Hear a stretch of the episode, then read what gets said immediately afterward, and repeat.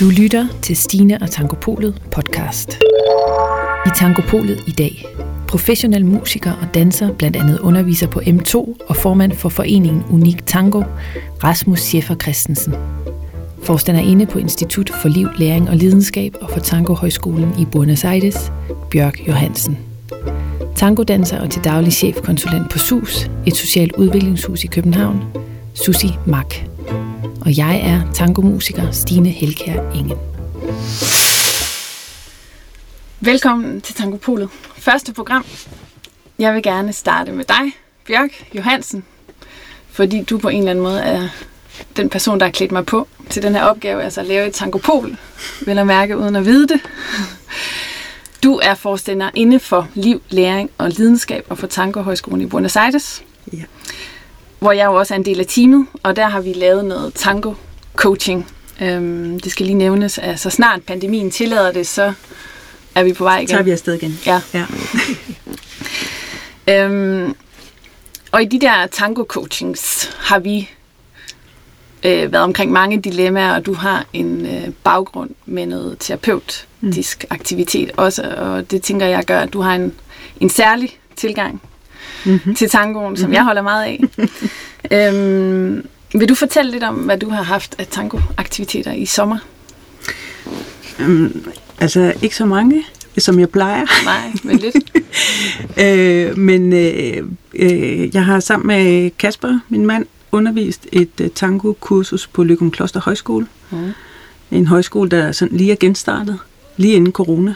Øh, og øh, så der har vi lavet vores første øh, tango-højskole i Danmark, faktisk. Mm. Ja. Sådan. øh, med stor succes.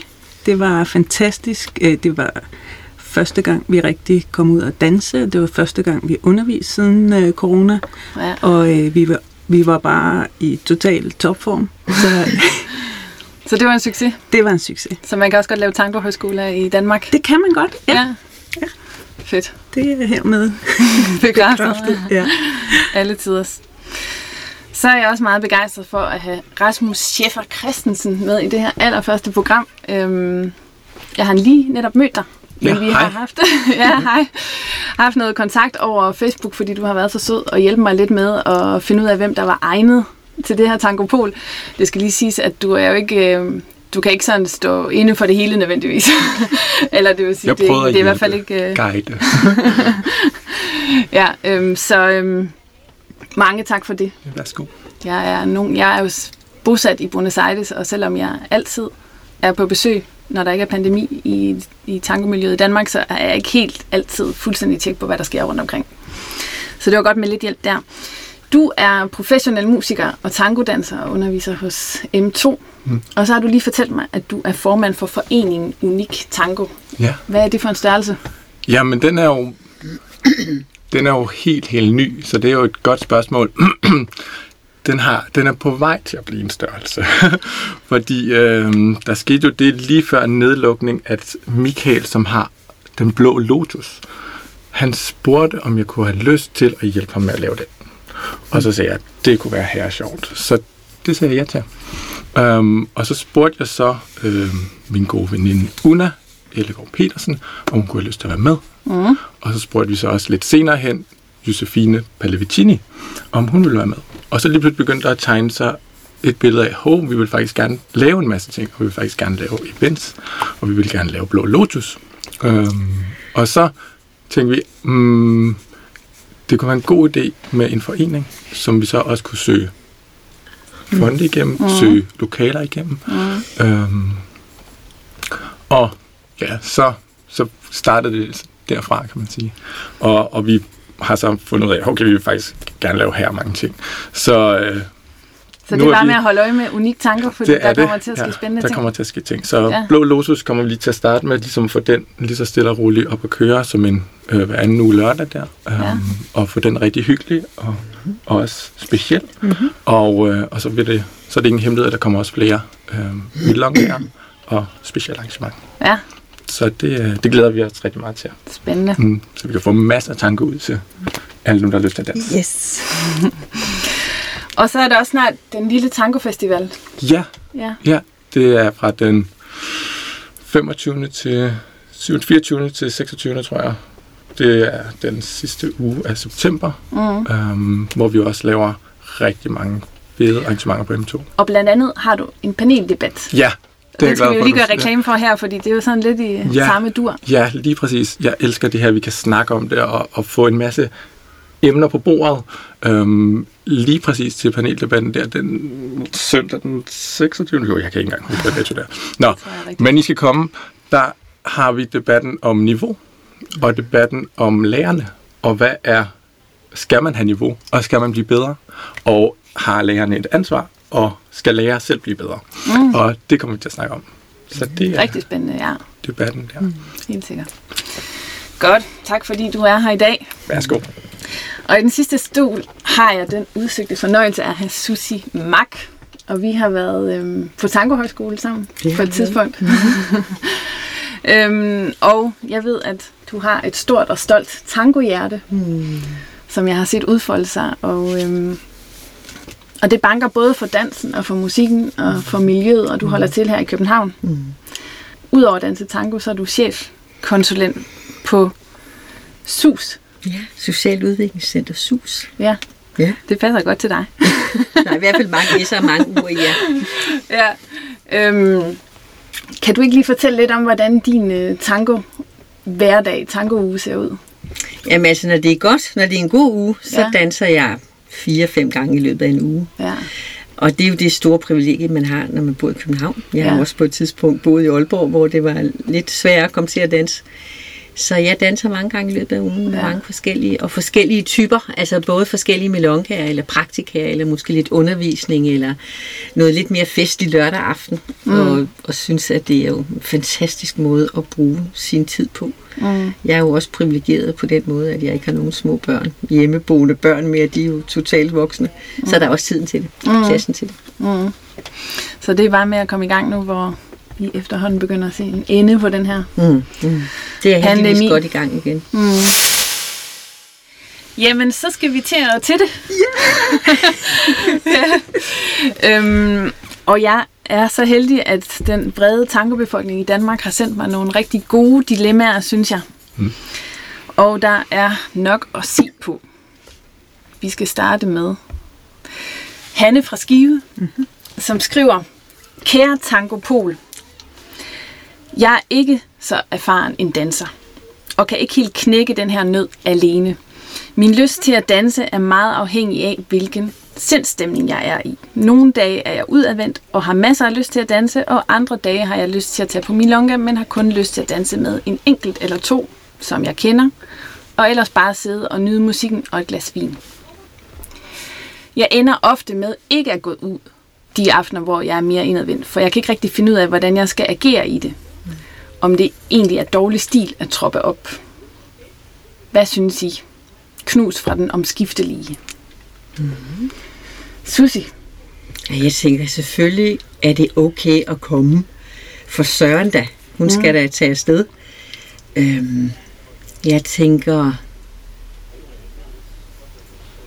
at der er en stor kvalitet i at have lyst til at komme, og have lyst til at være lidt selektiv, og måske kun danse nogle få danse. Nogle af os er jo så nogle bullerhoveder, der gerne vil danse hele tiden. Mm. Men i virkeligheden er der jo en utrolig stor kvalitet i at komme og være sådan lidt selektiv, have nogle gode danse, og så ellers øh, sidde og nyde stemningen, og være med til at skabe en god stemning. mm.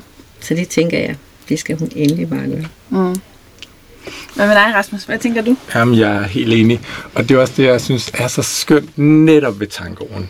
For tangoen er en indadvendt dans. Det er en introvert dans på en eller anden måde. Mm. Øh, I forhold til lindy hop eller salsa, som er de andre sociale danse, som, er, som jeg føler er meget mere ekstroverte, altså sådan udadvendte og glade, og sådan næsten for min mening for glade. Eller man bliver sådan, jeg bliver helt manisk, at jeg skulle være i det der. Mm. Men hvor tangoen netop tilbyder, du kan bare komme, sidde stille og nyde et glas vin og lytte og se og mærke, sanse. Du behøver ikke danse. Der er ikke nogen, der kræver det af dig. Mm. Øhm, man kan godt have stemningen af, åh oh, nej, hvorfor kommer selvkritikeren? Selvfølgelig ikke, så hvorfor danser jeg ikke noget mere? Øhm, men hvis, hvis man skulle danse nogle steder, eller hvad hedder det, øh, skulle være nogle steder, og være introvert, så synes jeg, at tangoen var det, mm. det bedste sted at vælge der. Mm. Så øhm, ja, Så det er Hun måske skal næsten, bare komme. Det, ja, det er det bedste sted, hun kan komme og være. Ja. Være stille og, og nyde det, og så tage en enkelt dans, og så nyde det igen, sætte sig ned. Så det er måske netop en, næsten en del af tangoens natur, Mm, ja, det kan man måske faktisk godt sige. Ja. um, Øhm, i forhold til nogle af de andre danse. Det er et, ja, det, nu bliver det meget stort, tangoens natur. øhm, det, vi går dybt ind, men ja, ja, det er nok rigtigt, at tangoens natur er mere introvert. Øhm, og den lægger mere op til, at vi kan sanse, og, altså det skal ikke, ikke at man ikke sanser, når man er glad, men altså man, der er mere ro og mere fordybelse i tangoen. Det er hardcore at sige, end ikke at der ikke er fordybelse i de andre danser. Det var ikke det, jeg mente. Men vi kommer hurtigt ud i sådan nogle farlige øh, situationer her. Men Man må, jo godt, en- ja, man ja. må jo godt synes, at hvis, når man nu er tangodanser, at det er den mest dybe dans. Hvis man nu, det, det er den dans, man har valgt. Helt Så sikkert i det hele verden. Øhm, fordi der er bare mulighed for, det hele går langsommere. Altså, vi skal ikke nå noget i tango. Altså, der er hele tiden tid til at stoppe op og tænke, og lige sige, skal jeg gå herover? Nu snakker jeg ud fra førerens perspektiv. Mm, nej, nej, vi går herhen. Mm. Og selvfølgelig med musikken, altså, men der er utrolig meget tid til at, at tænke, og jo mere man kan bruge tid på os, og, og jeg elsker det stadie, altså den, alle de der steder, hvor man kan filosofere og tænke og, og snakke om tingene. Ja, helt sikkert. Mm. Lad os gå det her. Men hvad nu, Bjørk, hvis hun føler et pres? Ja, altså øh, fra, er det så fra de andre på Milongaen, som hun plejer at danse med, at, øh, at hun føler, hun skal afvise nogen, Ja. som, som, som synes, hun skal danses med dem, som hun plejer. Ja, det er sådan noget med at sige Ja. nej mange Ja. gange i Ja. træk, og måske Ja. også det der med, at hvis hun en aften gerne vil danse en hel masse, så, så sender hun nogle signaler, og så næste dag sender hun nogle andre, og er det Ja. sådan lidt hysterisk, som man kalder det på argentinsk, mm. eller hvad? Altså, jeg kommer, til at, jeg kommer til at tænke på en episode, jeg har fra Buenos Aires, mm. øh, hvor øh, da jeg var derovre i lang tid, mødte jeg en, en professionel danser. Øh, vi var tit ude på Milongaerne sammen. Hans ven øh, var altid med ham. Øh, og, og, og min ven der, han dansede, og jeg dansede, og vi ville gerne være ude på gulvet hele tiden. Og kammeraten der, han sad bare og drak øl. Mm. Så jeg troede faktisk ikke, han dansede. Mm. Øh, så kom jeg tilbage 3-4 måneder efter, så fandt jeg ud af, at han var professionel danser. Super. men, men, øh, og så fandt jeg ud af, at øh, når man, selvom man er danser, så kan man godt have perioder, hvor man ikke har lyst til at danse. Mm. Altså hvor man går på milonga sammen med sine venner, øh, men øh, ikke går på gulvet. Mm. Min egen udvikling har været lidt, altså hvor jeg kan høre Hanne her, hun, hun kan skifte sådan fra den ene dag til den anden. Mm. Øh, det kender jeg ikke så godt fra mig selv, men, men de første mange år af mit tangoliv, der var jeg en bull og basse, mm-hmm. der ville på gulvet hele tiden og hver dag. Og, mm. Altså, jeg kunne ikke få nok. Og, og nu er jeg nået til et, øh, et til punkt, hvor at, øh, at jeg også tager mere på milonga for at socialisere. Jeg sidder og snakker mere, end jeg danser. Mm. Øh, og så kan det godt være, at jeg kan blive overtalt til en dans og nyde det, og måske to, og der kan, jeg kan blive overrasket. Men det er som regel ikke, øh, fordi jeg har lyst til at danse, jeg tager på milonga. Interessant. Okay. Så jeg synes, hun skal øve sig Mm. i at øh, følge hendes behov for at danse eller ikke at danse. Mm. Og jeg er klar over, at det med at afvise, altså det er altid svært. Mm. Ligesom det er svært at tiltrække danse, Mm. så er det også svært at afvise danse. Men det er det, som det hele går ud på, Mm. på en eller anden måde. Mm. Jeg sidder og tænker lidt på, om det ikke også er en lidt forkælet attitude på en måde. Altså jeg ved jo, der er mange kvinder rundt omkring i det danske ganske land, som ja. øh, vil ønske at være i hendes sko. Ja, Men sådan men kan vi jo ikke bytte ud.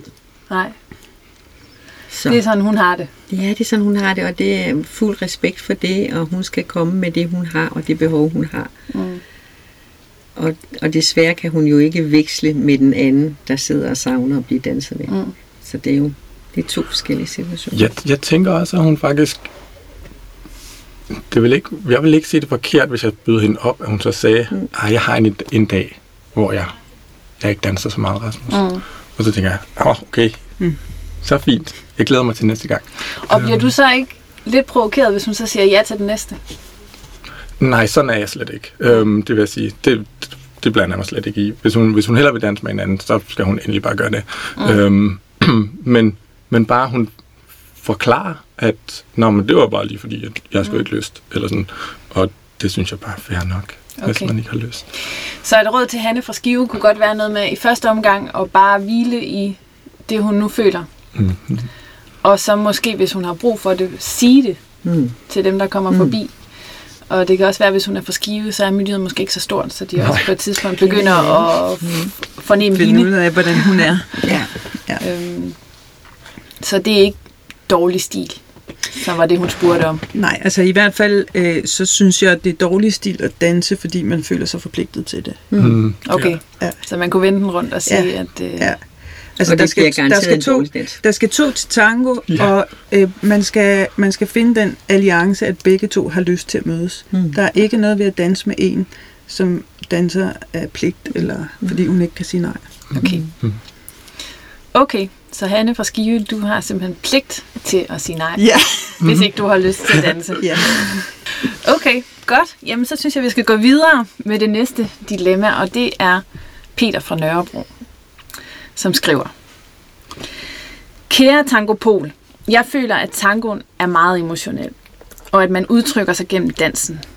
Alt går fint, så længe man danser for at danse, og har tillid til sin partner og forstår, hvor de hårfine grænser går. Det store dilemma opstår, når kærligheden pludselig banker på, og det bliver særligt vanskeligt, når den ikke umiddelbart er gengældt. Kan man så opretholde en abrazo i dansen? Jeg har før mistet en god dansepartner af denne årsag. Jeg har simpelthen ikke kunnet hitte rede, hitte rede i de følelser, der opstod. Og selv det at danse med en partner i gengældt kærlighed er ekstremt kompliceret, fordi man er en emotionel åben bog, og gode og negative følelser vælter rundt i en pærevælling og gør det svært at koncentrere sig om dansen. Jeg har for nylig fået følelser for en kvinde, som jeg danser med. Jeg ved ikke, hvordan jeg skal forholde mig. Jeg er bange for at virke akavet, for præstationsangst, og jeg er i tvivl om, hvorvidt hun føler det samme for mig. Skal jeg fortælle hende, hvordan jeg har det? Skal jeg holde op med at danse med hende, for ikke at forvirre mere end højst nødvendigt, og så ellers gøre kur? Skal jeg bare se bort fra mine følelser, for jeg kan jo rigtig godt lide at danse med hende, og har ikke lyst til at miste det. Kære Tango Pol, jeg håber, I kan hjælpe mig. Shit. Ja. Hvad siger du, Bjørk? Ej. Skal... Ja, men jeg skal lige være sikker på, at jeg forstår hans øh, dilemma. Han er, han er, der er opstået følelser for en partner, mm. som han er glad for. Mm. Og øh, skal han fortælle hende det, eller skal han... Jeg synes, at han skal gøre kur, mm. Hvis han er forelsket i hende. Og skal han så gøre det gennem dansen, eller skal han... Ja, ja, det hele. han skal gå all in. Eller hvad skal man sige? Altså, nå, men øh, øh, øh, det er da dejligt at blive forelsket. Altså, det må man da forfølge. Mm. Øh, og tangoen er da et fantastisk sted at gøre det, og så, så, så kan det jo godt være, at, at han får altså et, øh, hvad skal man sige, bliver afvist og øh, skal komme sig over det. Øh, det har vi alle sammen prøvet, tror jeg. øh, men øh, men øh, øh, jeg synes da, han skal, altså hvad skal man sige, udnytte det. Altså øh, at få den... Øh, øh, altså fordybelse med, eller den forbindelse med, som der ligger i at danse med en, man øh, gerne vil tættere på. Mm. Ja. Okay. Ja, Så og, og så it. koncentrationen på dansen og alt det der. Altså, jeg tror faktisk, det kunne være en fordel i forhold til at, at, at udvide sit uh, tango Repertoire. Ja, altså, øh, fordi at, øh, det er godt at glemme, øh, glemme sig selv og trinene og alt det der. Og så mm. gå med følelsen. Det er lidt det, det hele går ud på. Okay. Hvad tænker du, Susi? Jeg tænker da også, at han skal gå med forelskelsen. Øhm, de er, de er, altså, han er forelsket i, i, i et menneske, han ved ikke, om det er gengældt. Mm. Og det må han gå med. Og som, som vi nu gør som mennesker, prøver at finde ud af det. Og så er der det særlige møde imellem dem, at de også danser sammen. Mm. Og det kan jo, som Bjørk siger, det kan jo, det kan jo blive utrolig smukt. Øhm, og det kan blive en særlig dimension i, den, i det møde for ham. Både i forhold til tangoen og i forhold til forelskelsen. Ja, så kan det være, at måske er det ikke genkendt. Og, og sådan er det jo med forelskelser, de er jo ikke altid gengældte. Og så, øh, så er der en situation med at være partner, som man så må prøve at, at tale om. Hvad, hvad, gør vi, hvad gør vi ved det her? Mm. Men at holde forelskelsen tilbage i risikoen for at miste en tangopartner, det tænker jeg vil være en dårlig strategi. Mm. Så han skal gå med det. Okay. Øh, Rasmus, det her det er noget, der er sket for ham før. Og han har før prøvet, at det ikke blev til... Øh, ikke, at det ikke var gengældt. Så han har sådan lidt dårlig erfaring med det. Ja, det er et super, super spændende dilemma. Øhm, jeg tror, jeg går med de to kvinder omkring det, at man, man, man, må nok, man må nok blive nødt til at gå med kærligheden på et eller andet punkt. Øhm, altså, man, man er nødt til at gøre sig sårbar mm. øhm, for at vinde. altså, sin, hvad man nu har lyst til at vinde, kan man sige. Øhm, og her har han jo faktisk muligheden gennem et, en kundskab, altså gennem en dans og gennem et helt andet medie end bare almindelig kommunikation, som måske faktisk kan hjælpe. Nu siger han så, at det ikke har hjulpet så meget før. men, men det, han, det er jo personligt. Altså, det er jo fra person til person, fordi vi er så forskellige. Um... Okay, Bjørk. Men er Peter fra Nørrebro måske lidt... Øhm, har han måske lidt mange følelser? Ja, det kan godt være. det kan godt være, han har. Øh, og og øh, øh, ja, og måske skulle han øh, arbejde med det et andet sted end i tango, mm. øh, siger jeg som øh, terapeut. Mm. Fordi at jeg har en erfaring med, at at, øh, at tango er en scene for selvudvikling, altså specielt i forhold til relationer med det modsatte køn. Mm. Øh, og det kan være godt at have en, et spor ved siden af tangoen, hvor man øh, finder ud af øh, at, at få styr på de her følelser. Mm. Så man ikke øh, hvad skal man sige, slår sig for meget øh, hele tiden. Mm. For han snakker jo om den her pærevælling. Ja, det, og, og det lyder lidt kaotisk. Ja. ja. øh, så, altså, men, men og jeg ved ikke, så der noget om, hvor, hvor længe han har danset? Ja, han? han har faktisk danset i 20 år. Hold da op. Så det, han har meget erfaring med den her pærevælling. Ja. Ja. Hvad tænker du, Susie? Har du prøvet sådan noget med at skulle finde ud af, hvad man gør med kærlighed i, øh, altså hvis man har danset med nogen, og hvis, der, hvis du bliver konfronteret med enten den ene vej eller den anden vej, kan man så finde ud af at danse sammen alligevel, hvis ikke det er gengældt for eksempel? Jeg tror ikke, jeg har prøvet det selv. Mm. Og jeg tror, at det er akavet, for jeg tror altid, det er akavet at stå i, i et møde med nogle følelser, som ikke bliver gengældt. Og, og her, ligesom hvis det var på en arbejdsplads, så bliver der, hvor man så kommer til at se hinanden, det bliver på tankogulvet, og det er selvfølgelig en akavet situation. Jeg tænkte, en anden mulighed er jo, at han, at han nyder den forelskelse mm. indenbords øh, med sig selv, uden at delagtiggøre den anden, mm. sin dansepartner i det.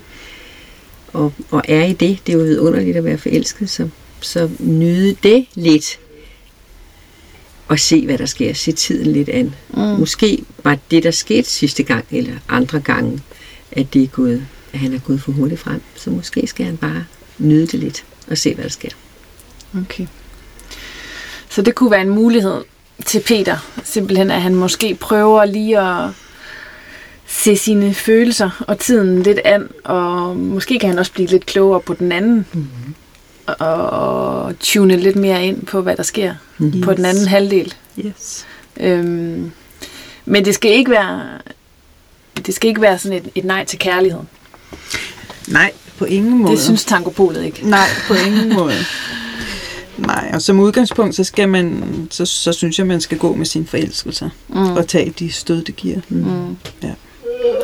Og hvis man får for mange af dem, gå i terapi, og så øh, arbejde med nye strategier mm. derfra. Mm. Ja.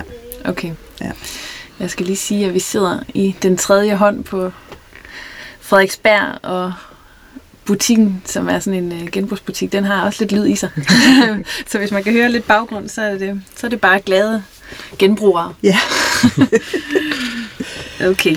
Nå, men det var så til Peter fra Nørrebro. Hvad siger I? Vil I... Øh... Hold fast i kærligheden. Det gør vi. Altså, du... Øh... Kære Peter. Jeg synes, jeg synes stadigvæk, han skal gå med den. Altså, du skal, hvis du forelskede hende, som, som øh, Bjørk og Susie siger, man kan godt vente måske en lille smule og nyd dansene med øh, din forelskelse. Det synes jeg er et rigtig godt råd. Um, men i sidste ende, så, så skal det ud af kroppen. Mm. Det må ikke blive. Um, og du, og det tror jeg, jeg sagde før. Man, altså, man vinder kun ved at åbne sig. Mm. Um, så jeg, jeg vil sige, at i sidste ende bliver han nødt til at bekende kulør. Ja, okay. Så hvornår det er, det kan jeg ikke sige. Hvornår, hvor lang tid skal der gå med, med den her kvinde i hænderne, øhm, mm. før man siger, jeg elsker dig. Mm.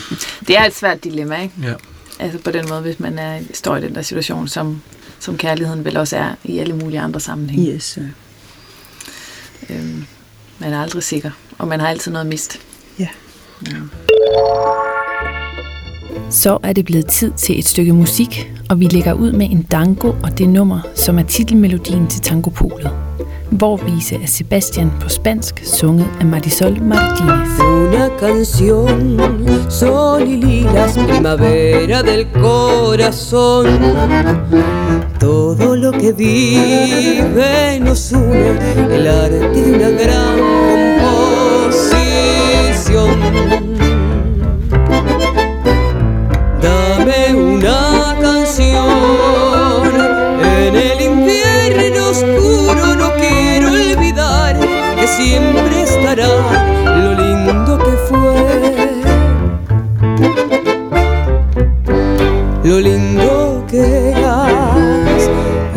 Tan bella una rosa, luz de mi corazón.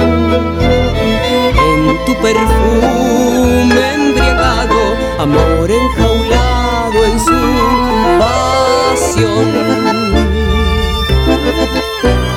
dame una canción. En el invierno oscuro quiero olvidar que siempre estará lo lindo que fue. Lo lindo que eras, sopla la vida en el viento, el barco de mi ilusión va muy veloz en el tiempo, cantando tú no me olvides más.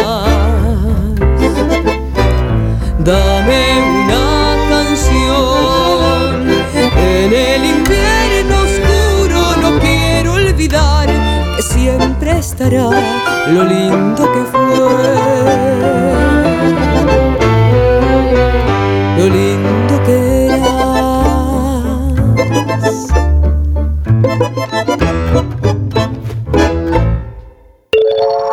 Næste levende billede er Sine fra Sydhavnen, som skriver, Kære Tango Polen, jeg er ny i tangodans. Har fået privattimer i cirka 5 måneder af en tangolærer, som jeg lærte at kende i anden sammenhæng. Nu vil jeg rigtig gerne melde mig til holdundervisning. Og her er problemet for mig, at jeg kan ikke finde en fører. Og hvad gør man så? Jeg har søgt på Tangobørsen, og Tangopartner søges, og på Facebook. Der har været et par fører, der meldte sig, men jeg har ikke haft videre succes. Jeg mødte op på dansepladsen i Fælledparken og har håbet, man måske kunne finde en ledig der, uden held. Grunden til, at det er så svært, er nok, at der er for få mænd, der vil danse, tænker jeg. Jeg ved simpelthen ikke, hvad jeg skal gøre. Og jeg ved at miste mod. Hvad foreslår I? Ja. Så ja, hvad siger du, Bjørk? Mm. min, min, øh, min, min historie er altid at sige, at jeg har aldrig haft en tangopartner. Jeg har lært at danse uden en tangopartner. Mm. Og jeg, øh, jeg synes ikke, at det skal være det, der bremser ens øh, tango-liv. Mm-hmm. Hun har fået privattimer, hun kan gå ud og danse. Og hun kan tage flere privattimer og gå ud og danse. Øh, så, øh, så det der med, øh, at øh, ja, okay, hun vil gerne have undervisning på et hold, det kan jeg godt forstå. Mm. Øh, men, øh, men det skal ikke være... Det, jeg synes ikke, hun skal gøre det til målet. Øh, og så, når hun slipper den idé om, at hun skal have en partner, så kan det være, der dukker en op. Mm. Altså, Okay. jeg, jeg synes, hun skal gå ud og danse.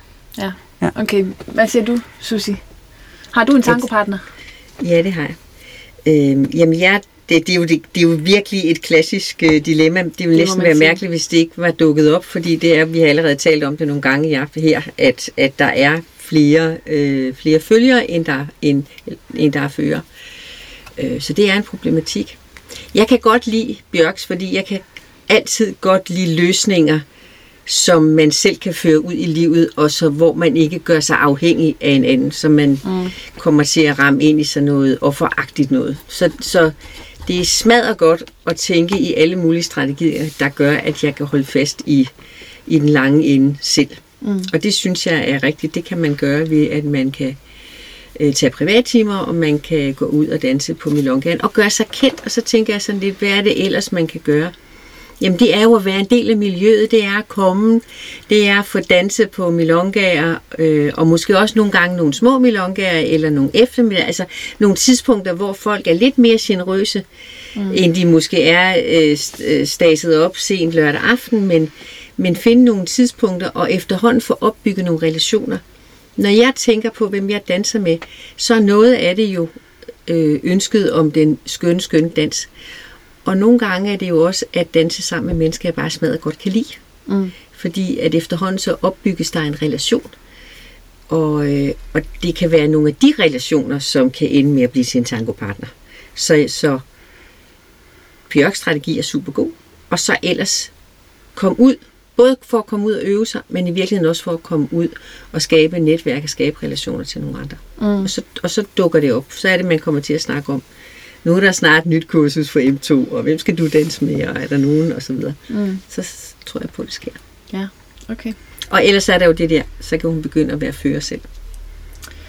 Okay, mm. så det kunne også være en, en og måde. det være det overhovedet ikke er det, hun har lyst til, så skal hun ikke gøre det. Men det er jo Ja. også den strategi, nogle kvinder vælger Ja. at sige, nu er jeg simpelthen træt af, at det er overladt til andre, om jeg kommer til at danse eller ej. Så nu begynder jeg Ja. at danse som fører. Ja, okay. Rasmus, hvad, hvad foreslår du dine elever, eller de folk, der kommer på Milongaen, som ikke har... Ja, meget af det samme. Ja, det er igen, det, jeg er helt enig med Bjørk og Susie. Øhm, det er super godt, at hun tager ene undervisning. Øhm, det er en rigtig god måde at gøre det på. Og så derfra ud af dans. Ud og, og som du foreslog, Susie, altså tag de tidspunkter, som er, er ikke, som ikke er så opsat, som ikke er så øhm, formal. Hvad hedder det? Vi skal have nogle, Formelle. Formelle, tak. Åh oh, nej, okay. Ja, de, øh, de uformelle øh, steder, altså de, de der øh, efterdags, efterdags, eftermiddags milongager, som er lidt mere formelle, øh, hvor hun kan opbygge relationer. Det er en super, super god øh, måde at gøre det på. Og måske ikke være kredsen for os at danse med kvinder, der fører. Mm-hmm. Øhm, der er rigtig mange førere nu, som er begyndt at, eller kvinder, som er begyndt at føre, og som er blevet super dygtige. Så tag fat i dem og få mm. nogle fantastiske danse.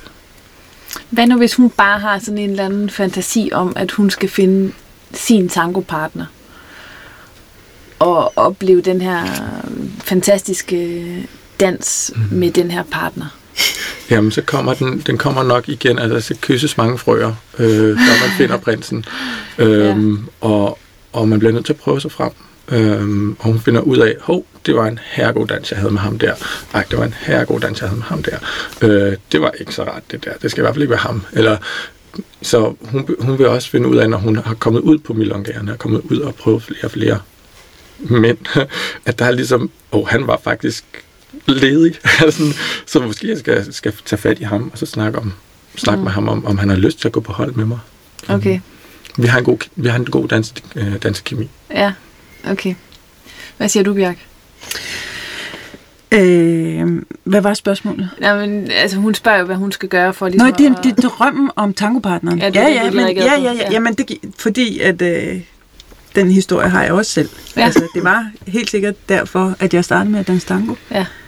Øh, Hvad var det, hvad var det, hvad, hvad det, var var for, drøm? det var for at finde tangopartneren. Og ikke partneren. Jo. også partneren. Ja. Ja. Øh, men, og som sagt, øh, så opgav jeg altså ret hurtigt og helt fra starten at have en partner at gå til undervisning med. Så Ja. jeg tog privattimer, øh, og så gik jeg ud og dansede. Og så på et tidspunkt, øh, så begyndte jeg at føre, og så kunne jeg nemlig komme ind på holdene og få den der fornemmelse af holdundervisning. Mm. Jeg tog på højskoler, Mm. Øh, hvor man også på nogle højskoler kan melde sig uden en partner. Øh, og, og, øh, øh, så, så, og så mødte jeg en til sådan en milonge på en højskole, og så sagde han, øh, har du ikke en kæreste? Har du ikke fundet en kæreste? Nej, siger jeg, det har jeg ikke. Nå, så er det fordi, du ikke har danset længe nok. så ligesom Rasmus siger, øh, altså der skal, der skal kysses nogle frøer, og, øh, og hvis man bliver for øh, rigid på, os, altså hvilken vej det skal gå, mm. øh, så, så er det, man ryger i den der offerposition. Øh, position. det er også fordi, jeg ikke er mm. ung nok, eller pæn nok, eller og så videre, alle de andre, og sådan og sådan og sådan. sådan. Mm. Så øh, man, må finde, øh, man må finde sin vej, øh, mm. ud fra de muligheder, der er. Ja. Jeg tror ikke, jeg forstår den der med at finde tangopartneren. For mig er en tangopartner, det er en øvepartner. Det er en, som jeg øh, måske går til undervisning med, og måske en, jeg bare tæsker trin med søndag eftermiddag mm. øh, et eller andet sted, hvor der er et gulv, øh, som kan være en rigtig god makker i, i årvis. Men det er, jo ikke, det er jo ikke ham, som jeg går ud til en milonga med i forventningen om, at jeg så skal danse en hel masse med. Jeg går jo netop ud på milongaerne for at komme til at danse med alle mulige andre. Rigtig god Og pointe. også danse ja. med, med, med ham eller dem, som jeg nu træner med. Så, så tangopartneren er for mig øvepartneren. Mm. Og så er der jo en mangfoldighed af mennesker, mænd og kvinder, som alle sammen danser fantastisk, som jeg kan danse med ude på Milongal. Ja, okay. Mm. Altså det der, nu er det også mig, der læser lidt ind i det her. Jeg er jo ikke helt klar over, hvad det er, Signe hun mm. er på udkig efter. Det kan godt være, hun, hun også bare gerne vil have en øvepartner. Men ja. jeg tænker, der også godt kan være nogen, som måske har... Fordi det er nemlig et dilemma, som er kommet lidt i forskellige varianter. Mm. Kan I nok godt tænke jer. Mm. Øhm, ja. Så det er måske også noget med ligesom at revidere lidt, hvad er det egentlig, man er på udkig efter, og mm. hvad er det, tangoen skal give en, mm. og måske også have noget tålmodighed, Mm. både til ja. det ene og det andet. Tålmodighed er en død i tango. Mm. Altså, øh, og det er både i forhold til at danse på gulvet, øh, i forhold til at lære det, og hele processen med at finde ud af, hvad det er, man egentlig er på jagt efter. Mm. Mm. Ja. Så øh, det, det, det gik der mange år, før, før jeg forstod, hvor vigtigt tålmodighed er. Mm. Øh, I tango som i livet. Mm. Ja. Ja, ja, men der er også hendes helt store og rigtige dilemma omkring det med, at der er for få mm. fører. Der er for få mænd, men der er generelt også for få, der gider at føre. Mm. Øhm, det bliver en pligt lige pludselig. Altså, mm. jamen, så bliver jeg nødt til at føre. Mm. Og så er førerrollen lige pludselig sådan noget, mm. man er forpligtet til at, mm. at nå, ikke? Som om, at det er sådan, åh, det gider jeg i hvert fald ikke. Jeg vil hellere være den der rolle, som bliver ført. Mm. Øhm, mm.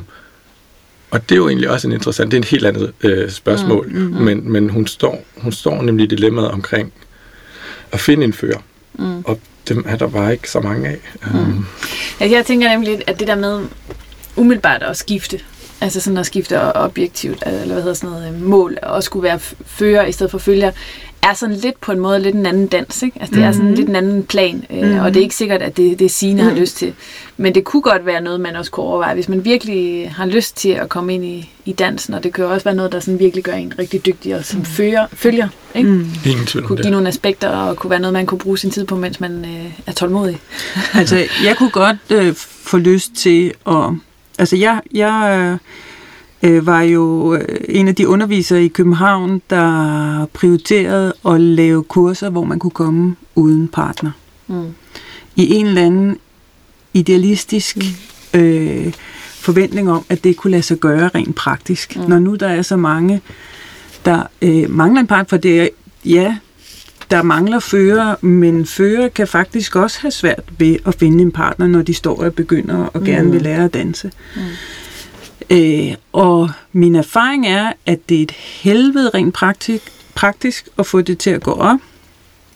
Men når det gør det, at man har undervisning, hvor man kommer uden en fast partner, og skifter, øh, så, så, øh, øh, så sker der altså også noget øh, socialt øh, ret hurtigt, og man ryger ikke ind i alle de der...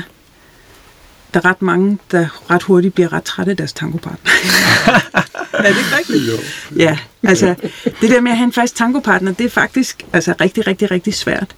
Og derfor er jeg måske også fortaler for, at man ikke skal nødvendigvis brænde sig varm på en eneste, øh, øh, eller altså, øh, fordi så bliver livet hårdt. Øh, så, så jeg er mere sådan til den der sådan lidt mere loose øh, model, Ja. øh, hvor at, øh, altså på Lykken Kloster Højskole, der havde vi, halvdelen kom med en partner, de den anden halvdel kom uden en partner. Det fungerede super fint. Mm. Øh, der er nogle fra undervisningssiden nogle strategier, man skal øh, være klar over, men det kan godt virke. Mm. Ja. Okay, Så det er en opfordring til underviserne og organisatorerne. Ja. mm. Ja. og det er også meget godt, fordi det er også en anden måde, som vi her fra Tangopolet kan hjælpe nogle af de her, der står i den her situation. Det er måske at også at, at komme med nye strategier på undervisningsniveau. Okay, så Signe, du skal have lidt tålmodighed, Mm-hmm. og så skal du øh, være åben og prøve at, at gå på milonga og ud og måske tage nogle flere privattimer, og ikke tænke, at det er den forkerte vej, men at det kan være, ja, der skal kan også og være nogle økonomiske Ja. aspekter. Okay, godt.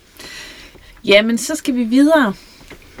Og nu skal vi til Jørgen, hvor Christine, hun skriver. Jeg, kære Tankopol, jeg har danset med min mand i nogle år efterhånden, og det har været en dejlig ny hobby at dele sammen. Vi er ret aktive og prøver at komme ud og danse mindst en gang om ugen. Vi danser primært med hinanden, og det har ligesom været ideen fra start. Nu er sagen den, at som jeg er blevet bedre, begynder jeg at connecte mere og mere med musikken. Og jeg føler, at min mand har en anden musikalitet end mig. Mm-hmm. Det er som om, vi ikke rigtig kan mødes om musikken. Jeg har opdaget, opdaget, at når jeg danser med andre mænd, hvilket jo sker meget sjældent, men for eksempel i forbindelse med undervisning, kan jeg opleve, at det flyder på en helt anden måde end med min mand, og jeg kan hengive mig mere til dansen. Jeg har ikke sagt noget til min mand, og ved ikke, om det overhovedet giver mening at tale om. Jeg kan mærke, at det gør mig lidt trist, at jeg føler den afstand i dansen, da ideen jo netop var det modsatte, at tangoen skulle give os nærvær og fysisk sammenhørighed. Jeg ved ikke rigtig, hvad jeg skal stille op. Har Tankopolet nogle forslag? Hvad siger du, Rasmus? Har du nogle forslag til Christine? Ja, det er rigtig, rigtig nice. Øh, der er nemlig det i det, at man som følger... Åh, oh, det er rigtig, rigtig spændende. Ja, så fordi, at man som følger starter med at gå og, og tage sin partner i hænderne og opleve kontakten, musikken. Mm. Og føreren, han går til dansen, og for at vide, at han skal føre nogle ting, så han går til dansen og tænker repertoire, og hvordan fører jeg det. Øhm, så allerede der sker der sådan lidt et, et clash. Mm. Øhm, mm.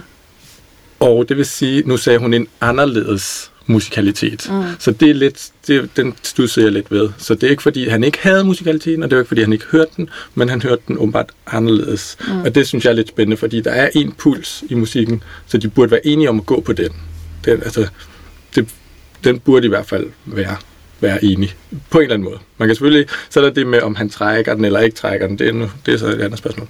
Øhm, men der vil jeg så gerne gå ind i aspektet omkring, hvor meget tid bruger vi på at undervise førerne i musikalitet mm.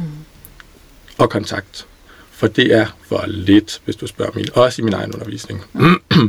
og hvor meget, ja, hvor meget kan vi på en eller anden måde få parret til at skulle få de her forskellige kvaliteter af deres rolle øhm, til at blive, blive meget tydelige, så at følgeren får lært, hvad er det for nogle trin, der er, og hvordan øh, følger jeg dem, og føreren går meget mere i dybden på, hvordan får jeg etableret den her kontakt, og hvordan hører jeg musikken.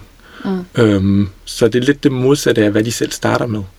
Øhm, og hvis vi som undervisere bliver bedre til at i talsætte det her, og få undervist det her, så tror jeg også, at hendes dilemma kan blive lidt mere blødt op, fordi hun ikke føler, at hun hele tiden hører musikken, og han hele tiden bare tænker, at jeg skal føre nogle figurer. Mm. Um, så det er sådan lidt sådan, jeg nogle Du gange tænker sådan lidt i den lange, på den lange bane. På den lange hvad, bane hvad kom kan jeg vi lige gøre på for her, det her øh, dilemma sådan på sigt, som sikkert er mange steder ude i Danmark? Mm-hmm, ja. Øhm, hvordan kan vi hjælpe øh, Christine? Så nu jeg, kan, her. jeg kan, altså jeg kan øhm, relatere rigtig godt til det, fordi jeg jo selv har en baggrund som musiker, hvis man kan sige det sådan. Øh, og, øh, og, det, og altså har på den måde en forudsætning for at være følger. Øh, så har jeg mødt Kasper, som jeg er blevet forelsket i og blevet gift med. Han har en helt anden, altså jeg kan godt forstå, når hun siger en anden musikalitet. Mm. Øh, altså de forskellige. Øh, og at hun har den her oplevelse af, når hun danser med andre, som har den samme, eller hører musikken på samme måde som hende, så føler hun sig, og så kan jeg ikke få det sammen med min mand. Mm. Nej, det kan godt være, at du ikke kan få det sammen med din mand. Det kan godt være, at du skal have det sammen med nogle andre partnere Mm. i tango. Mm.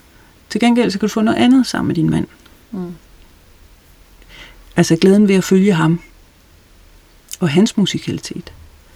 Altså det er der, hvor jeg mener, at vi som følgere skal være åbne øh, for, hvordan han hører musikken. Og tage det som en, øh, en udvidelse af vores... Og nu er jeg godt, nu er jeg godt klar over, at de har ikke danset så længe. Og, altså danser en gang om ugen og sådan noget. Så, så erfaring, altså erfaringen er måske ikke så stor, men, men øh, øh, jeg, jeg tror ikke, hun skal... Jeg, jeg, kan, jeg kan godt forstå den her sådan lidt tristhed, hun har. Øh, og, og det kan da godt være en sorg over, hvis hun har haft en forventning om, at de to kunne mødes i den samme musik, musikalske forståelse, i de samme bevægelser osv. Øh, så det synes jeg, hun skal øh, græde lidt over.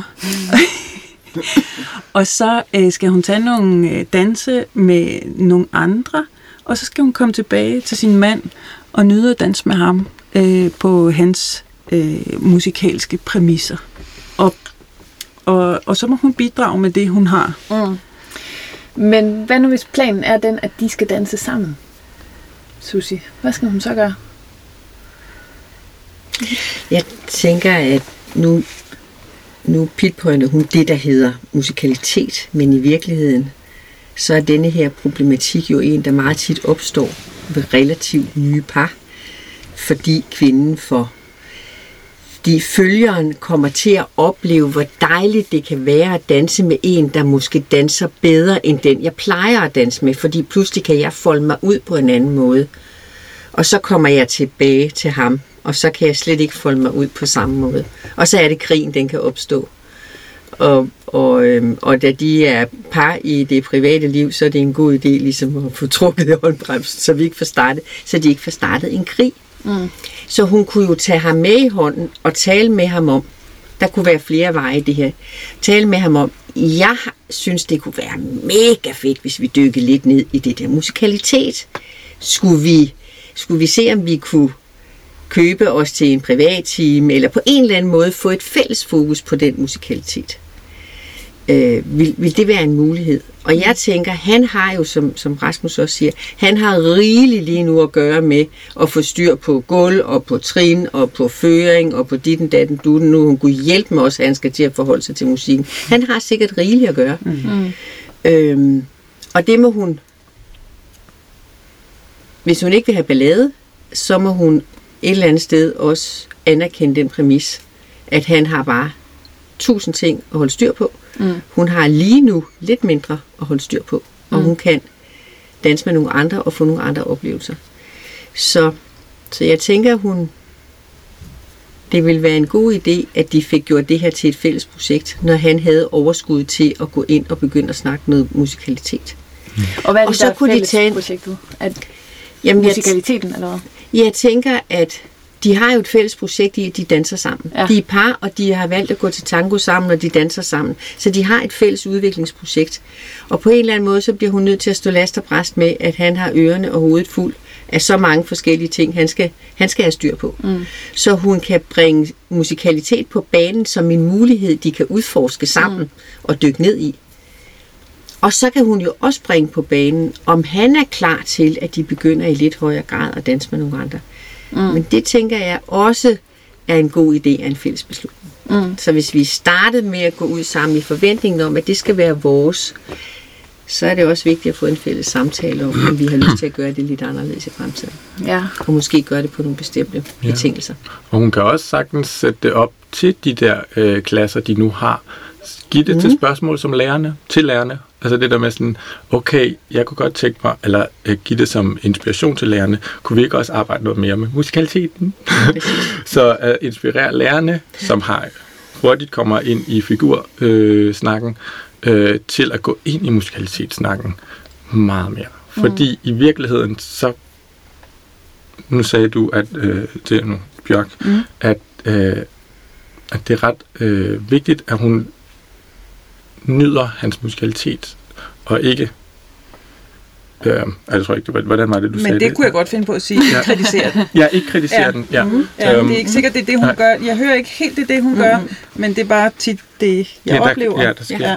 Og, han, og han skal blive meget bedre til, nu ved jeg ikke, om han, om han lytter med, men øh, vi skal som fører bare blive meget bedre til at følge vores Musikken. partner. Musikken.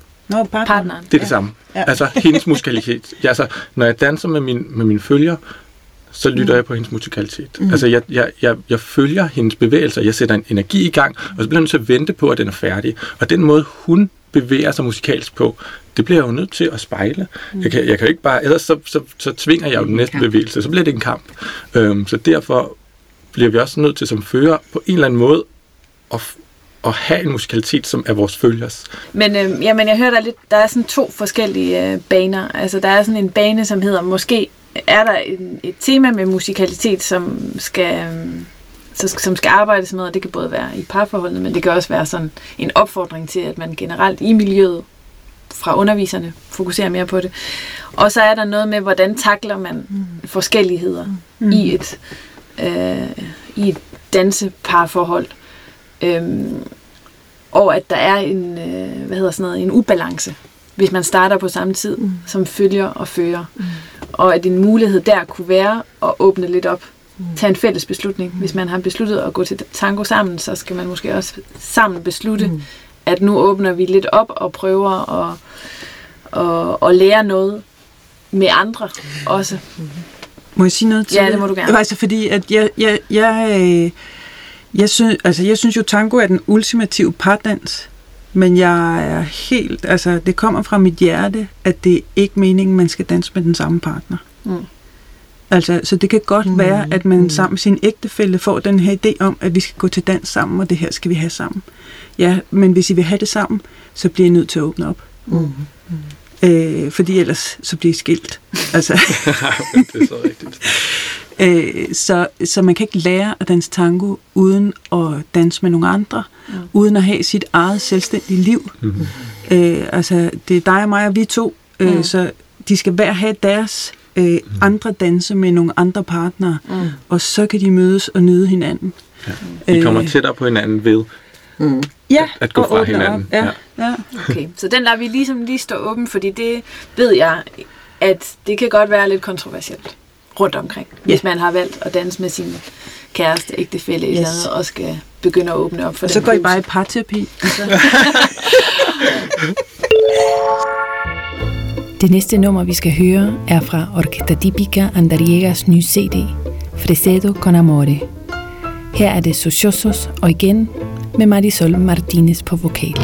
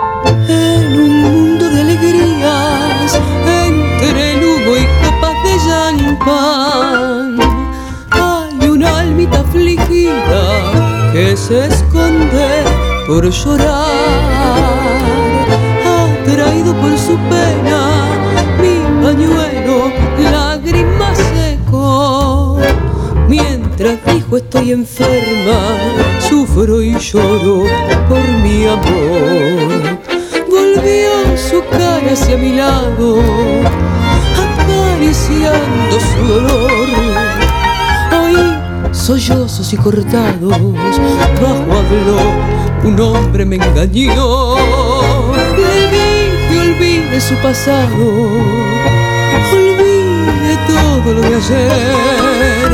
No llore si es que él no ha llorado, ni pensó que sufre una mujer.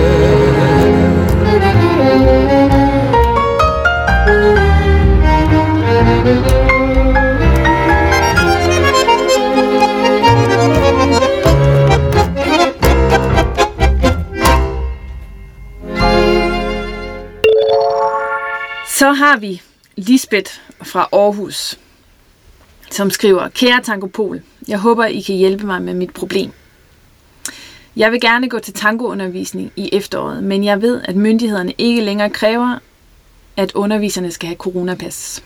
Jeg vil nødigt udsætte mig selv for en potentielt større smitterisiko, hvis jeg tilmelder mig et hold, hvor underviserne hverken er vaccineret eller testet. Mit dilemma er, synes I, at jeg personligt kan tillade mig at spørge underviserne, om de er vaccineret mod corona eller testet.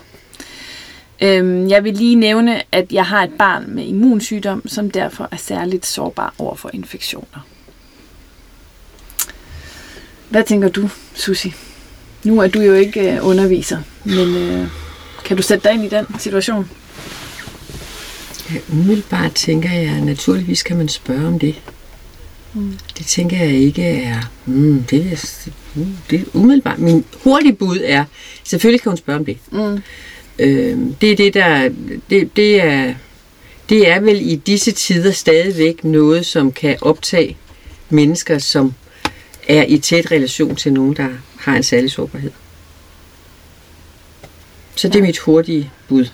Ja. Så hører jeg lige, hvad de to kloge mennesker Og Bjørk, som ikke underviser så meget lige for tiden, hvad tænker du? Jeg er fuldstændig med Susi. Altså, jeg kan, ikke, øh, altså, jeg kan i hvert fald ikke som underviser forestille mig, at jeg ville synes, det var mærkeligt at skulle øh, øh, svare på det Mm. fra, en, øh, fra en elev. Så, så øh, det tror jeg da bare, hun skal gøre. Mm. Ja. Hvordan gør I på M2, Rasmus? Ja. Ja, ja, hvordan gør vi på M2? Det var dit spørgsmål. Vi, øh, vi tester os. vi, er, vi sørger for at være sikre på, at vi, vi, har, vi har fået at vide, at vi skal, være, vi skal komme testet, og at vi er eller vaccineret. Mm. Øhm, jeg vil også sige, selvfølgelig skal hun spørge. Mm.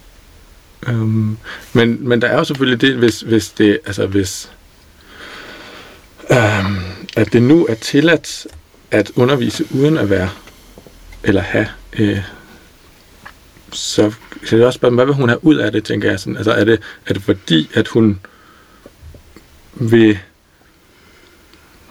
ja, Hun vil jo nok have det ud af, at hun i hvert fald gør, hvad hun kan for ikke at Ja, smitte og- og- sit, og blive barn. smittet, Ikke? Og ja. sådan. Øh, ja, det, det kom ud forkert. Det var, det var ikke sådan, det skulle lyde. Det var, selvfølgelig vil hun have, have det ud af, at hun er sikker. Øhm, mm, der, er den, der er den lille ting, jamen jeg sidder og tænker, at det er jo... Det kan vel... Mm, ja, hvordan snakker vi med? Der er Ja. noget, noget andet, jeg tænker på, fordi hvad nu med de andre på holdet? Fordi en ting er underviserne, men hun kommer jo også til at være i lokale med Hmm. alle de andre dansere. Skal hun så også spørge dem? Eller hvad? Nej, det skal hun ikke. Nej. Øh, og, og dem må hun så holde sig fra. Mm. Øh, men det kan være svært at holde sig fra underviserne. Mm. Så der er en idé Præcis. i at spørge underviserne, Ja. og ikke resten Ja. af holdet. Ja, Men underviserne går jo rundt til alle de andre på holdet. det er rigtigt. Så derfor har vi stadigvæk dilemmaet i, at, at så I kan bære smitten- det rundt. Vi kan stadigvæk bære det rundt. Ja. Og at, øhm, ja, derfor hun blev nok nødt til at spørge øh, underviserne som først, og så se, hvor, hvor, hvor meget stoler hun på de her undervisere. Og så altså, se, er der en eller anden tryghed i dem. Og, og der er jo mange undervisere, både i København og, og rundt omkring, så hun skal jo finde nogle undervisere, hun, hun føler sig meget tryg ved, mm. øhm, og som hun kan relatere til. Det, det er jo super vigtigt. Øhm, og som hun ved testes eller er vaccineret, eller som hun, hun føler sig decideret tryg ved. Mm. Så, øhm, så hun skal spørge, hun skal have, have et svar et eller andet, så hun ikke går ind på en skole eller ind, i, i et undervisningsrum, hvor hun, hvor hun ikke har fået et svar. Mm. Det skal hun. Den er svær. Og hvad synes I, altså skal, man, skal underviserne, skal de vaccineres? Skal de testes, før de underviser? øh, oh, ja. Jeg synes jeg, virkelig... jeg, jeg, vil ikke, øh, jeg vil ikke stille mig op og undervise, hvis ikke jeg var test, eller testet og vaccineret. Nej. Øh, det vil jeg ikke personligt gøre. Tror jeg ikke. Men altså, det, det er svært at... Ja, det er ja, altså, Det, det, øh, det er et, et spænde, eller hvad hedder sådan et brandpunkt ja, det er det. på en måde, ikke? Og, og, øh, og øh, ja. Ja, jeg har det på samme måde. Jeg, jeg vil også, jeg vil synes, det var så mærkeligt ikke at, ikke at gøre det for mine elevers skyld. Øhm, så jeg, vil, jeg tester mig hver gang, jeg har gjort. Nu er jeg så i gang med vaccinationsturen, så nu er jeg blevet vaccineret. Men ja, og så har jeg alligevel også, der er åh, det er sjovt, det fordi jeg kan ikke lade være med at se det fra de andre sider. Altså, som lærer kan du også vælge at sige, at det har du ikke lyst til, øhm, men det må jo så bare formidles ud. Altså igen, der må jo være en eller anden form for øh, Transparens. Ja, så, så, så må man jo sige som underviser, hvis I kommer til mine klasser, så skal I bare huske at være, øh, være øh, opmærksom på, at jeg ikke er, øh, jeg lader mig ikke teste, og jeg ikke, har ikke tænkt mig at tage vaccinen. Mm. Så det er jo også et ansvar for undervisers side at være klar på, på hvor man så står der. Mm. Øhm, øh, og jeg vil personligt respektere, hvis øh, underviseren sagde, at det, det vælger de at gøre. Ja, det Så vil jeg det- ikke gøre. Ja, undskyld, ja, det vil jeg ikke gøre, Okay. okay. øh, vaccinere. Så det må, det må man virkelig, virkelig selv om. Mm. Men du synes, man skal være transparent omkring det, Man skal, ja, det skal formidles. som underviser. Og, man, og man skal godt kunne tåle at blive spurgt. Det skal man. Mm, mm. skal man. Fordi du har sat dig i en position, hvor at du er øh, autoriteten, eller du er, er hvad hedder det, øh, hvad hedder det, den, der står for rummet, den, der har ansvaret for Mm. mm. rummet. Mm. Så bliver du også til at tage det ind som et ansvarsområde, at have formidlet, om, om det er et sted, et trygt rum for dem, som nu gerne vil være i det. Mm. Vil de gerne være i det som et trygt rum, uden at du er vaccineret, eller med at du er vaccineret? Okay. Fordi det er et vilkår, der fylder Ja. stadigvæk. Ja. Der, hvor vi er. Mm. Ja. Mm. Okay. Så Lisbeth, du må gerne spørge din underviser. Mm. Yes. Tænk over det der med, at underviserne jo også er i kontakt med resten af holdet.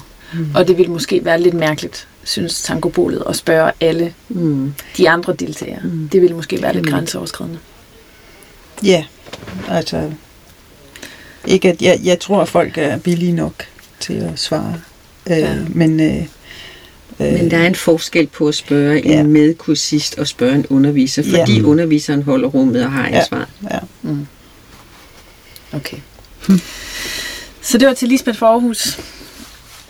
Okay, så er det her med sidste dilemma i den her eftermiddags optagelse. Og den kommer, og det kommer fra Sune i Middelfart, som skriver, Kære Tankopol.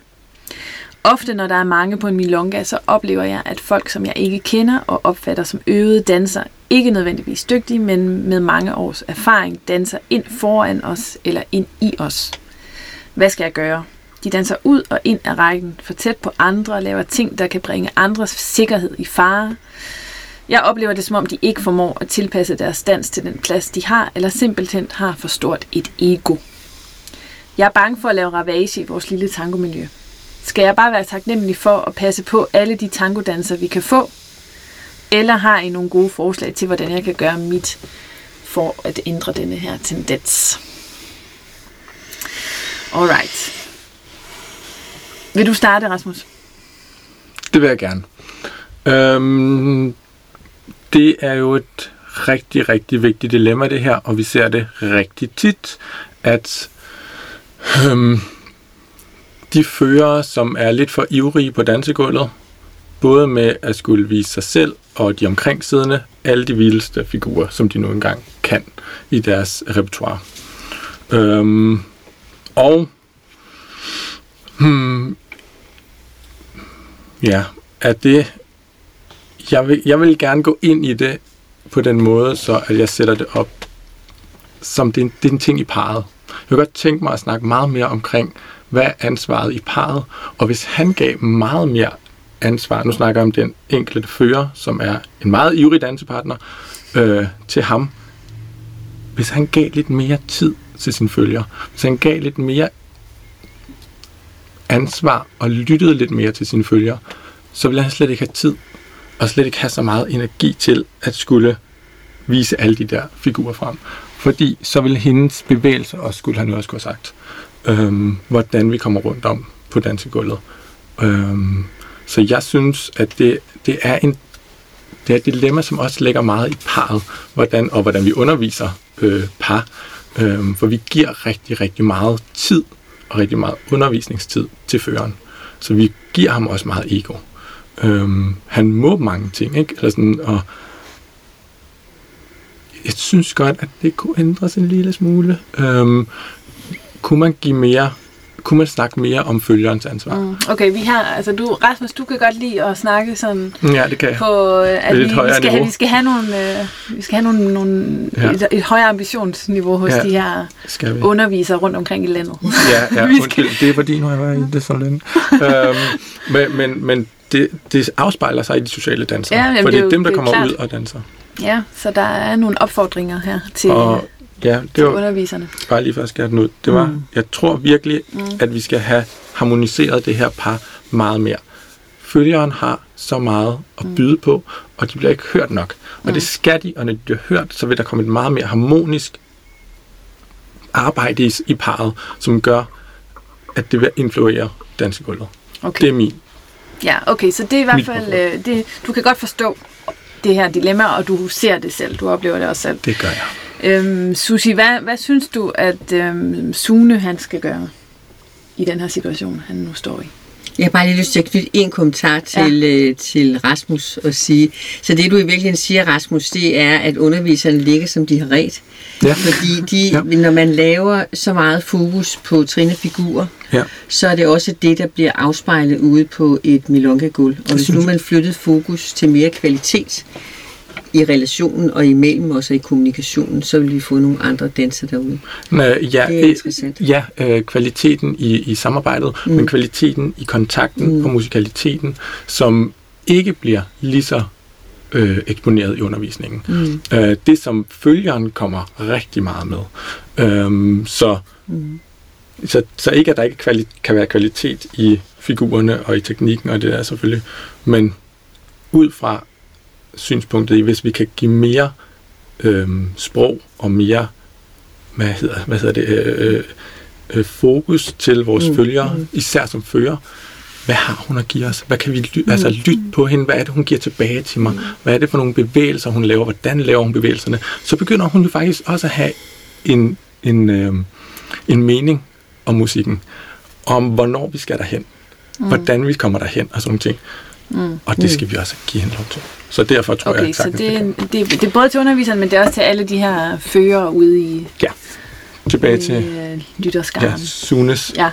Nå, men jeg tror, at, at mit bud kunne også være, at Sune gik til dem, der stod for milongaen. Altså dem, der mm. er er organiser på denne her, på denne her øh, milonga, hvor han oplever denne her uskik med, at man danser ind og ud imellem hinanden og bringer det op og siger, hmm, øh, kunne vi ikke finde en eller anden venlig måde at tale om færdselsregler på gulvet? Det, det har jeg da det har jeg da selv oplevet til mange mm. lunge, at der er nogen, der ligesom har, når nu de alligevel siger tak, fordi I er kommet, og så videre, så kan man mm. lige tale lidt om færdselsreglerne på en venlig måde. Mm. Fordi så er det på en venlig, guidende måde. Og, en, og måske gør man det flere gange i løbet af en aften.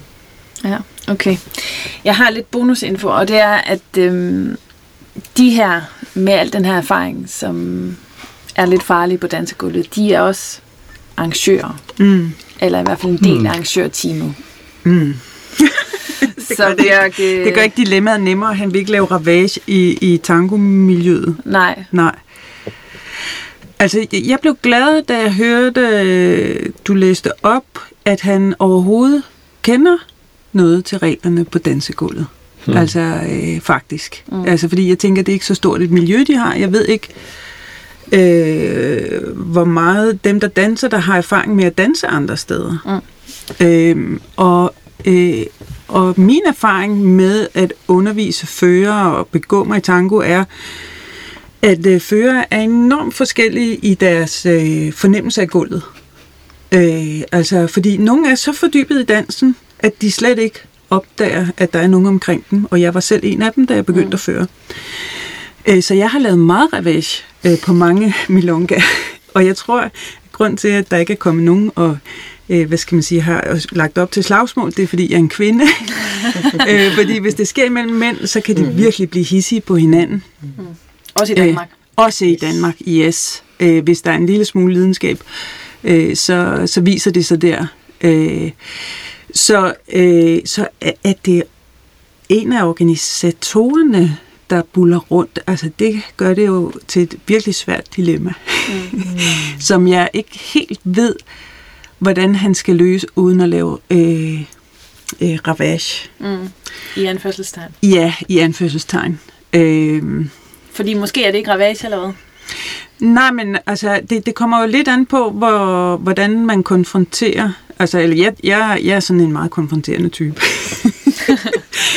øh, så øh, hvis, øh, hvis intentionen øh, er god, øh, ja. så, så mener jeg godt, at man kan, mm.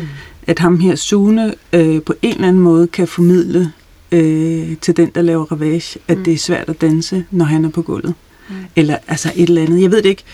Øh, det jeg tænkte på, det er, at det kunne også være, at det er Sune, der er lidt sippet, og måske synes, at øh, han meget hurtigt bliver lidt forstyrret i ja. sin dans, og ja. at han har lært de her trin, som han så skal ja. have danset selv, og mm. så kan han plads til, jeg synes ikke, i den måde, du beskriver det, synes jeg ikke, at jeg hører, at han er sippet.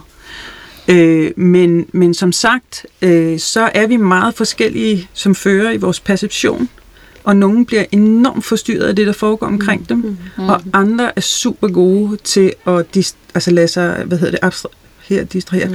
ikke blive distraheret mm. af sådan en øh, øh, bullerbas, mm. øh, der fløjter rundt. Mm. Øh, så ja, det kan godt være, at han er sart, men så er det det, han er. Øh, og så øh, må han jo prøve at skabe de bedste betingelser omkring sig, og se om han kan komme i dialog, synes jeg. Mm. på en eller anden måde, fordi jeg igen forestiller mig, at det er et lille miljø. Hvis mm. han var i et større miljø, så kunne han vælge den her milonga fra. Ja. Men det er ligesom det, han ikke kan. Mm.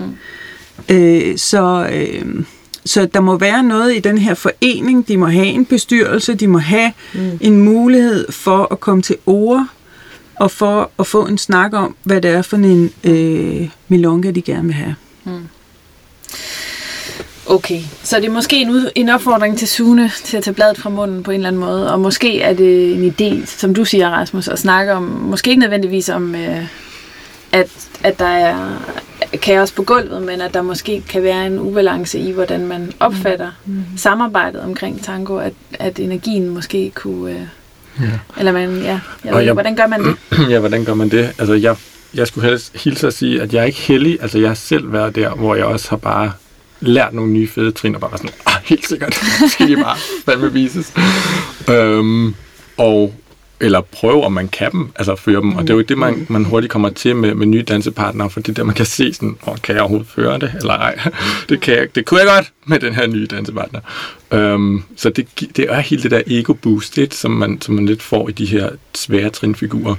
Øhm, så ja, mm, måske, jeg måske også det der med, at, at man kan godt lægge, lægge ansvaret. Jeg synes, som du siger, synes, man kan godt gå til arrangørerne og sige, øhm, også selvom han, og hvis han så er arrangør, så synes jeg endnu mere, at du skal gå til ham og sige, mm, mm. Øhm, så kan man jo altid sige sådan, øhm, jamen jeg, jeg har oplevet lidt, at det er svært at danse på dansegulvet, fordi det er sådan lidt uroligt, øhm, og det, det gør bare, at jeg, jeg ikke rigtig har lyst til at komme igen.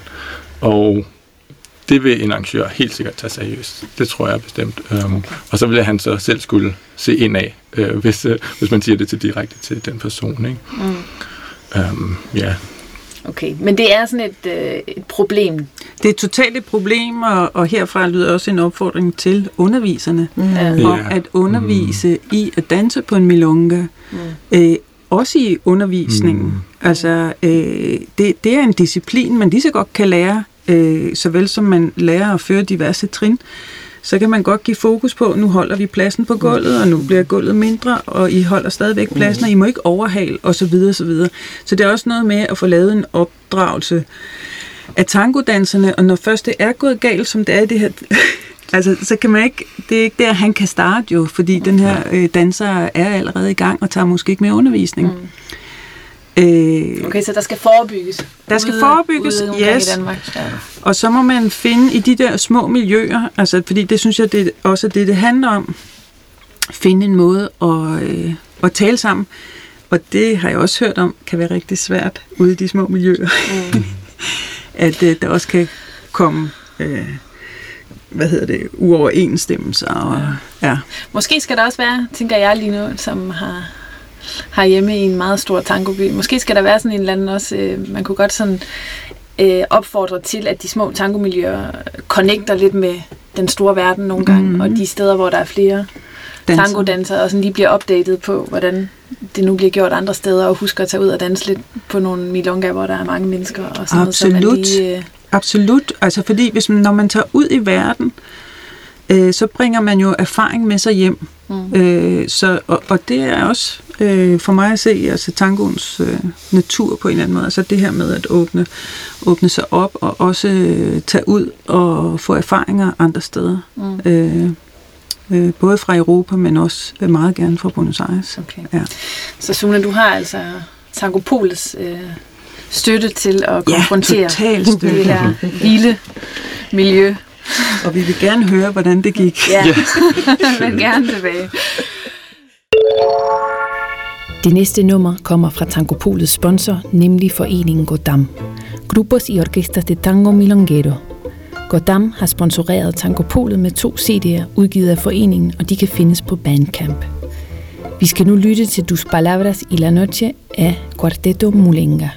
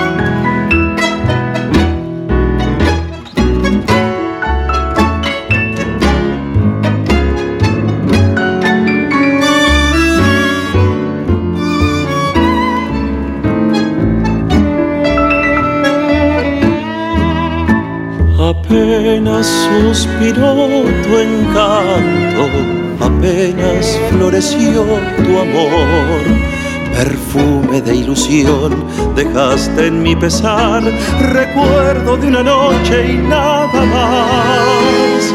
Mi ensueño se quedó en la dicha y nunca te diré adiós. Un beso de pasión partiste sin amar y el claro de tu ausencia tan mortal. Cuando te veo pasar indiferente de amor, la risa es puro disfraz de mi tristeza. Después te alejas y ya mis pensamientos reviven tus palabras y la noche del encuentro. Dijiste siempre serás para mi vida el amor, palabras de tu emoción que ya murieron, de un día, tu perfume siempre embriagas a mi corazón.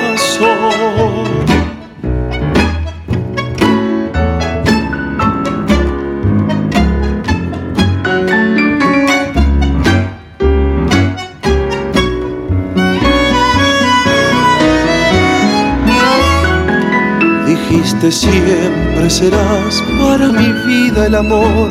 Palabras de tu emoción que ya murieron. Flor de un día, tu perfume siempre embriagas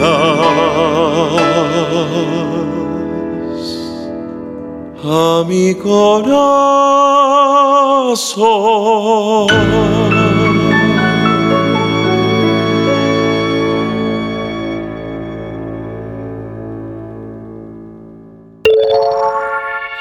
Okay, nu har vi simpelthen været igennem dilemmaerne, og jeg vil lige friske dem op for jer, fordi vi har jo en Dango-CD over styr, hedder det det, Ja. som man kan vinde, hvis Mhm. mm-hmm. man bliver valgt som det bedste dilemma. Og vi havde Hanne fra Skive, som snakkede om, om det var dårlig stil nogle gange ikke at ville danse særlig meget. Og så var der Peter fra Nørrebro, som var forelsket i sin dansepartner. Så var der Sine fra Sydhavnen, som spurgte, hvordan hun kommer i gang efter privattimer. Mm-hmm. Og Christine fra Jøring, som snakkede om, at musikken spillede lidt forskelligt i hendes parforhold og danseforhold. Lisbeth fra Aarhus spurgte, om man kunne spørge en underviser om coronapas. Mm. Og så var der her Sune til sidst fra Middelfart, som snakkede om øvede danser, der ikke tilpasser sig et dansegulv. Mm. Så, Susi, har du en favorit? Jeg tror, jeg går med ægteparret og musikaliteten. Mm. Eller ægteparret, det er ikke sikkert, de er, men parret. Det er Ja, hvorfor parret, det? som både er privat. Jamen, fordi jeg tænker, at der er, der er sådan noget... Det er sgu svært. Det er vidunderligt at danse med sin, også sin, sin kærestepartner, men det er også super svært. Og der er mange mm. ting, hvor man skal hvor man bliver nødt til at... Man tager jo både det med sig, der sker privat, tager man med ud på gulvet, og det, der sker ud på gulvet, tager man med sig hjem igen. Så der er noget arbejde i det. Det er vidunderligt, men der kan også være arbejde i det. Fordi jeg synes, de skal have et stykke musik til at danse musikalsk tango efter det. Ja, det er en god idé. Rasmus, hvad siger du? Ja, jeg, øh, jeg faldt lidt på, var det Peter, der var forelsket? Ja, Mm. Øhm, det her dilemma omkring at blive forelsket i sin dansepartner. Øhm, men ja, og, så, og det som Susi sagde øh, med, med ægteparret der, de her, de her ting, når man, når man arbejder med sin egen partner, eller med sin virkelige partner, det synes jeg også er et rigtig godt dilemma. Øhm, haft så mange af de mm. par, som kommer som par, mm. øh, og skal lære nu at mødes igen. Mm.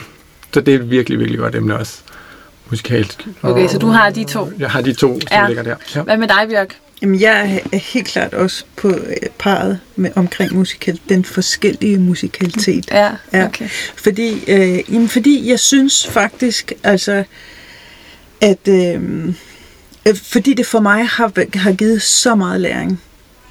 Og øh, møde en partner og blive forelsket i ham, mm. selvom han har den helt forkerte musikalitet, undskyld mig. altså, øh, øh, og, og kunne se øh, kvaliteten øh, i ham, Mm. som han er. Mm. Og han er en fantastisk øh, tangodanser. Øh, så, så, og det ligger der et stykke arbejde i, mm. som Susi siger. Mm. Så øh, jeg, øh, jeg ønsker også øh, det bedste for det her par mm. med, med, med hver deres øh, musikalitet, og at de får øh, fem danske tangoer. Det, øh, er, er det ikke fem? Syv. Syv, sådan. Ja. Oven i købet, to bonus. øh, og danse til. Ja. Ja. Det tror jeg kun bliver godt. Ja, det er Ja. sådan på en eller anden måde næsten øh, helt symbolsk. Ja. Øhm, ja, okay, jamen så er der simpelthen en digital dango på vej til Christine fra Jørgen Sådan. og hendes mand. Det har de fortjent. Nu kommer han jo til at vide det i hvert fald. Hvis han hører lidt herfra. Nå, men øhm, så har jeg sådan set bare tilbage og sige tusind tak til jer for at være prøvekaniner her i vores allerførste Tangopol Det var en ære. udsendelse. Det var en kæmpe fornøjelse. Ja. Super sjovt. Det var godt. Selv tak, Stine. Tak. Du kan finde mere info om Tankopol-deltagerne og musikken i show notes. Der finder du også ud af, hvordan du kan støtte Tankopolet. Hvis du synes om programmet, så fortæl det til din dansepartner eller hende i din vennekreds, som går med planer om at danse tango, men ikke rigtig kan hitte red i, hvad det er for en størrelse. Så kan vi sammen gøre tangomiljøet større og bedre. Mange tak for, at du lyttede med. Vi har endnu et sidste nummer i Tangopolet i dag, igen fra vores sponsor Godam. Her er det Orquesta Típica El Afronte med Chabone.